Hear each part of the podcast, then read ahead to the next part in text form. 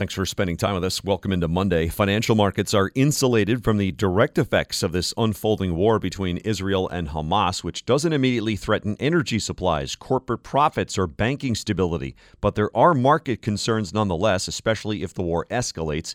Here's Rick Newman, senior columnist at Yahoo Finance. Rick, your take. Well, important to point out, uh, uh, neither Israel nor uh, you know any part of the Palestinian groups uh, they don't they don't produce oil or natural gas that goes onto global markets, so that there's no direct effect there.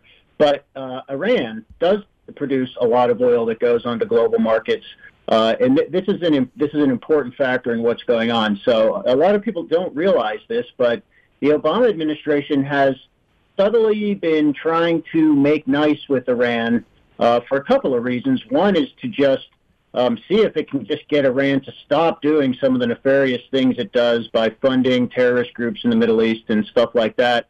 And also, the Biden administration is looking for new sources of oil uh, for the global market in order to keep um, prices down, because obviously uh, oil prices and gasoline prices have been a big problem for President Biden. So there have been some moves prior to the uh, Hamas attacks on Israel to, I, wouldn't say normalize relations between the United States and Iran, but to sort of ease tensions, um, uh, scale back some of the sanctions that are in place on Iran, and um, try to get Iran, uh, you know, sort of tacitly allow Iran to produce more oil, which it has been doing. Um, and that is probably going to go into reverse um, in the aftermath of these attacks. It's not clear that Iran had any direct role in this. But Iran is the main funder and supporter of Hamas. They provide most of the money, most of the weaponry, the training, and so forth. So uh, Iran is implicated in the attack on Israel no matter what. It's just a question of whether it's direct or indirect. And that is already forcing the, the Biden administration to basically reverse this sort of easing of tensions with Iran. And it's going to go back to the, you know, the, the way it was under President Trump, uh, which is maximum sanctions meant to choke off Iran's uh, oil industry, and that is going to mean less oil on global markets. What about uh, Saudi Arabia's role here?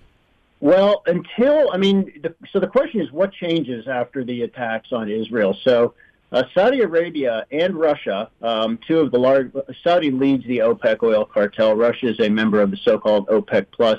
They have been cutting oil production uh, because they want to keep prices up. Um, you know, when prices are down, um, they they feel they feel like they're just in a better position, even if they're selling less oil at a higher price.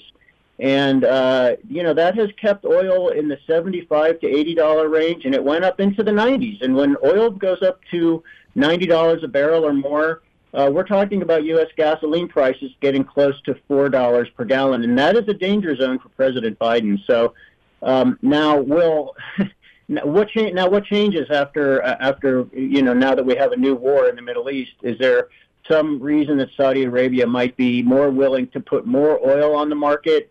I don't think we know the answer to that yet. I think it's safe to assume the Biden administration certainly is entreating them to put more more oil on the market. They've been the Biden administration has been trying to get Saudi Arabia to do that for the last two years, and they have not been willing to do it. Mm. Now, will they be more willing? We will find out. Yeah.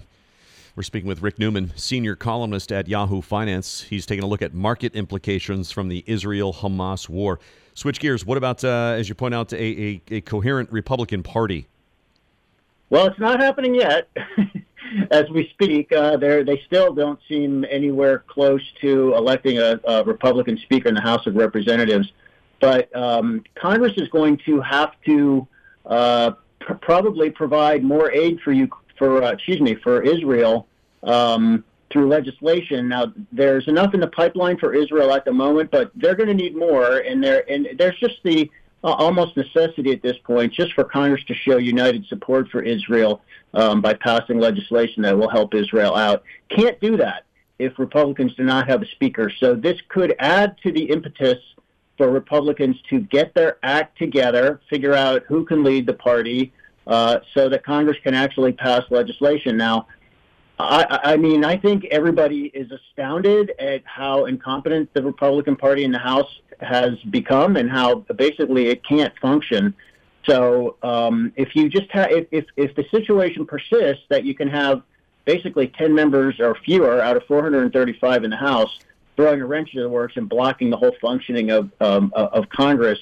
Um, if those ten members just want to keep doing that, I, am not sure how this ends, but uh, there's more pressure than there was before. Let's at least put it that way for Republicans to elect a speaker and start getting back to business as usual. Thanks, Rick. Rick Newman, senior columnist at Yahoo Finance.